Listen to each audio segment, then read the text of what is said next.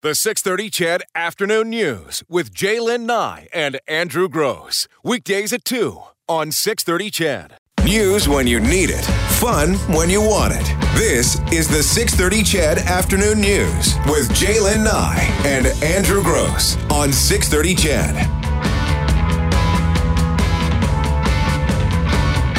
You know, it's funny, Jay. Uh, by the way, those kids, were they amazing? Amazing doesn't even just- go. I, I remember when they first appeared on Ellen and thinking, wow. I, I had not heard of them until Mm, this moment, right? But uh, yeah, when I heard actually us coming back from news and before we were on the air, and I said, "Wait a second, is that Yeah. is that them?" No, that was Zach. That was Yeah, Zachary. So that's that opening. So this Netflix series, it's a new animated kids series called Motown Magic on Netflix, and he is singing ABC. Mm-hmm. And um, yeah, that's that's young Well, Zachary. Just very well spoken, extremely polite Oh, and respectful, and so talented. My goodness, the whole package.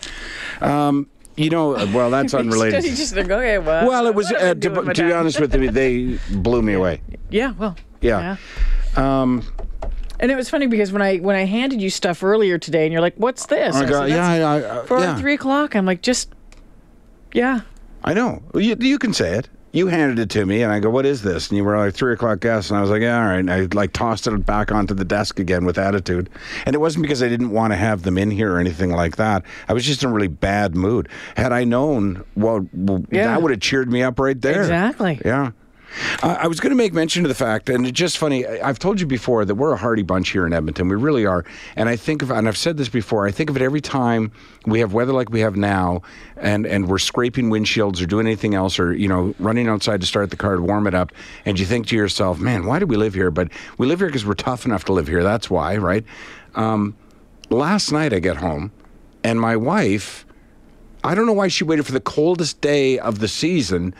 Um, said, "Hey, I was thinking we'd barbecue hamburgers tonight, right?" And oh, by we she mean meant me. It was really cold, but that's fine. It was like quite. It was snowing and it was the wind was blowing. So I went and started the barbecue, and I came back in. My wife then told me, "Well, I'm doing French fries." I'm like, "Okay." She goes, "Well, they're going to take like whatever 30 minutes, so mm. you don't want to start the barbecue yet." And I said, "Yes, you do. You want to warm it up." And then she says, "Oh, yeah." And then what happens if it runs out of propane? And I go, well, it's not going to run on propane, first of all. And secondly, I've got a backup tank. She goes, well, I hope it's not empty. And of course it's not. So then I look out the window about 10 minutes later, and the snow has not melted off the barbecue, which is weird. so I go back out, and wouldn't you know, we ran out of propane. So I went to the uh, garage where I keep the full replacement tank, and thank goodness for husbands everywhere. It was full, as I said it would be, uh, but I hooked it back up and it wouldn't work. So you had fried hamburgers. Oh, I'm just, you know, you have to reset the regulator, right? And so now I'm on my phone because I don't want to go back in the kitchen where there's witnesses to this. reset the regulator. Don't you just undo it and then? s- No, sometimes it just won't flow and you ah. got to reset it. So there's a procedure for resetting it. And ah. prior to knowing this, I actually got rid of a barbecue because I ah. thought it didn't work anymore, but it's actually just the regulator. So you have to turn everything off and then open up all the uh, all Okay, the yeah, yeah. whatever. And then you hook it back up and open it up and then it flows again, right? But it took me like 20 minutes to get this thing So did you end up barbecuing? the yeah, I barbecued Okay, the damn right. burgers, but jeez.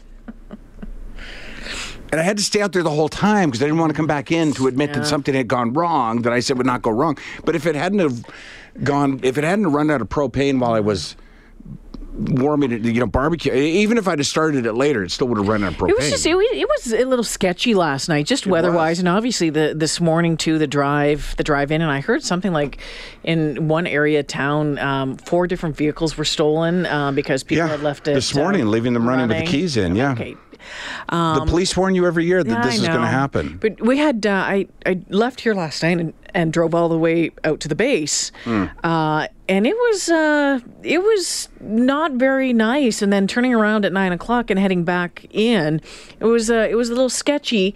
but it's just it's it's weird because you get that um, almost like that glare ice where the wind is blowing across the highway and then it clears right up again. But having said that, everyone was being respectful and uh, driving the way they should last night, which was nice because you always have someone that comes by and usually in a big truck or a sports car of some Yeah. sort and blows by you doing 120 when and again hey if you're confident enough and you're feeling good about it go for it but i mean also you, you should be driving to conditions Well, yes, since you mentioned that, mm-hmm. and if you're a police officer and listening to the show, I'd love to get your input on this as well.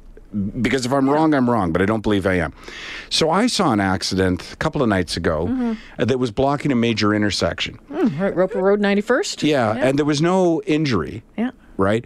Um, and I had been told before by my brother, the police officer, he was an RCMP and also an EPS officer at one time, that listen, if there's no injury um, and the cars are movable, Move them. Move them. Because you're going to create more havoc leaving the intersection blocked. Um, and and you know it, it, unless the, you know because the forensic team's not showing up so if the car has to be towed that's one thing or if there's an injury of course that's another if there's uh, fluids leaking that's another but if it's just a fender bender don't stand there with cars blocking the intersection move them What to do if you're in a collision from the Edmonton Police Service? First ask, is someone injured? Do you suspect the driver is impaired? If you can say yes to either, call 911 and keep the vehicles where they are. Okay. Are the vehicles involved still drivable? Do the drivers involved have p- proper documents? If you can say yes to both questions, police do not need to attend the scene. there it is After all the information has been given, attend a police station to file your collision report. If you can say no to either question, then call uh, the the non-emergency police line or uh, pound three seven seven for police to attend the scene. Exchange the inf- information, uh, figure out which station you're going to file the reports on. If the combined damages to all vehicles involved is over 2,000, you must attend a police station with your vehicle and file the collision police form.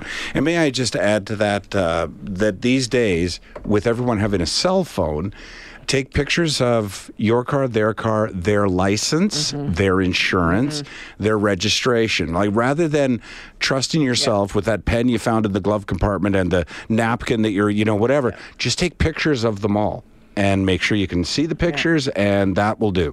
So there's no need to sit there writing, writing, writing, Well, right? When I was uh, rear-ended in the spring or early summer, just over by your place, actually, on Mm-hmm. Terwilliger Drive, um, I did that. I just took pictures of everything, and I had gone to file the report at the police station over on the south side. And the fellow in question told me, he says, "Well, I'm not going to file a report." And I Oh. said, "Well, no, you." You're going to have to file a report. Um, and actually, once you file that report, if the other report hadn't been filed, they told me that they would call him Yep. and say, You need to get down here and do it. You know, I had one uh, years ago, a long time ago, because we were living in those townhouses by uh, the golf course there. So how many? It's going to be 25 years ago. But you know, people are just. I don't want to say they're dumb, but sometimes people are dumb. Somebody backed into our car, and I mean, really backed into it. Like, didn't just dent it. They did some significant damage and took off. And we came out, and a neighbor came over and said, I saw it. Like, I couldn't stop them in time, but I got a plate number. So they gave me the plate number. So we phoned police, and police said, if you want to get you know this filed quickly, if it's drivable, just bring it down. So we drove it down to the neighborhood police when they used to have one in whatever Blue Quill or wherever that was there. So we took it down. They came out and looked at it. and We gave them the plate number, and then the car that hit us pulls into the parking lot with the front end or the back end damage where it had backed into us. And she got out and she was furious. And here's why she was furious because she'd been in a rush. So she had to get to where she was getting to. So she had already she had had the accident, knew she had the accident, but still went to where she needed to go. And then came back to tell us that she'd hit our car, which was maybe a half hour, 40 minutes later. And that's when our neighbor said, "Oh, if you want to you want them, they're now at the police station filing a report against you." She was mad at us. We didn't know her, had never met her. She didn't live in our complex. She was just mad and, and basically accusing us, oh, so you called the police. You called the, you know. Yeah, Yeah, you hit and run. And the constable that was taking the report, a woman constable, she just sat there and listened for a second and then just lit into her. You know what I could charge you with mm-hmm, right now, mm-hmm, even though you're mm-hmm. standing here Yeah. right now? It's just just odd that people would think well, you know, I'll, I, I fully intended to come have to back go later. get some milk. Yeah, it was like that. Like I was, I think actually she was picking up her dog, if I remember correctly, from a grooming appointment. So she had to go get the dog, and then came back. Like, really? 348 um, think about uh, your favorite keepsake. Maybe of someone who who you love very much maybe someone who has passed away your very very very favorite keepsake. What is it? Let us know at 630 630 a bizarre one out of saskatoon coming up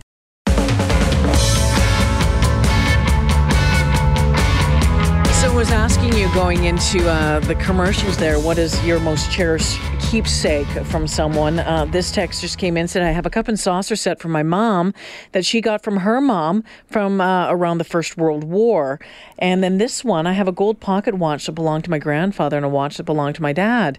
Um, they're in my safe deposit box at the bank. Well, we're going to head to Saskatoon for a second, where a tattoo artist there, a fairly well known uh, tattoo artist in Saskatoon, um, had a rather unusual request for his wife. He um, he was dying, and he knew he knew that, um, and he wanted something odd done. Well, you know, he is an artist, and the work that was on his body uh, apparently very, very good, and and most of his body apparently covered in tattoos. And he, his children had shown an interest in that type of art themselves.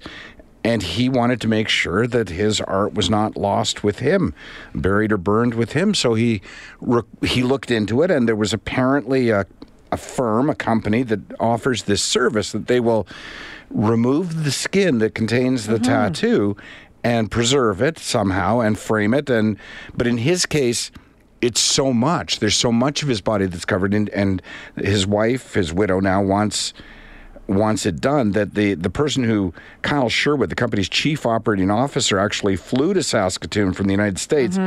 Uh, the entire job will cost about eighty thousand dollars and take about three months.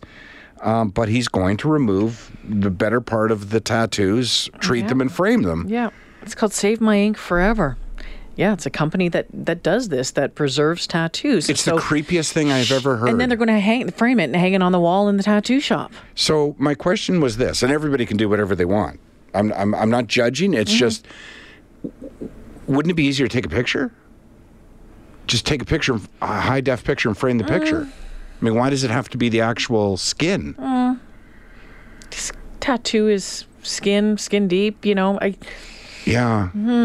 I know it's. It, I think it's creepy for a lot of people, but for Is it not creepy for you? I don't find it super creepy. I'm not sure that it's something that I would do, but I, I, I could see as a tattoo artist, someone who does this, um, that it it would be appealing to them. Um, it's it's a little creepy, but it doesn't creep me right out. I think it's, it's Creeps odd, me but right everybody, out. you know, to each their own. I mean, I, I mean, you, people get cremated and we leave them in a box on the mantle. It's, but those are ashes, right? yeah, yeah, but it's their body, just all burnt down.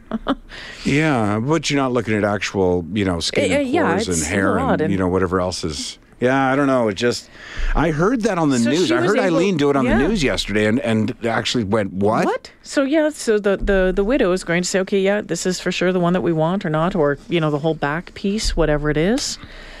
But yeah, Hmm. it's um, it's different. They're calling it groundbreaking. Yeah.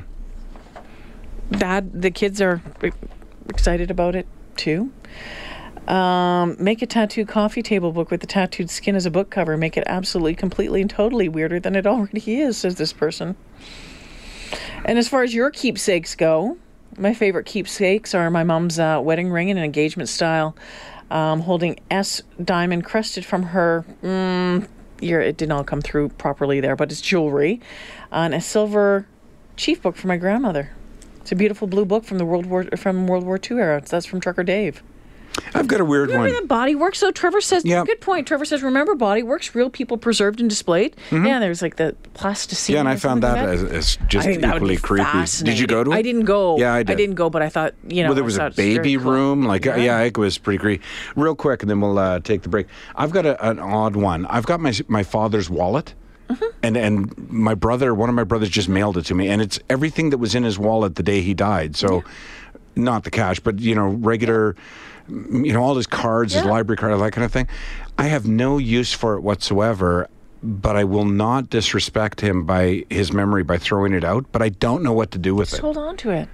I have my grandfather's wallet. For what reason, though? And I just it's tucked into his original mechanics book from the RAF, and it's just tucked in there. Really? It's just a keepsake. Yeah.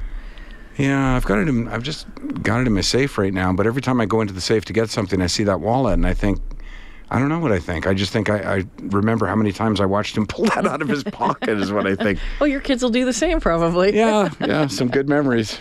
The 630 CHED Afternoon News with J'lyn Nye and Andrew Grose. Weekdays at 2 on 630 CHED.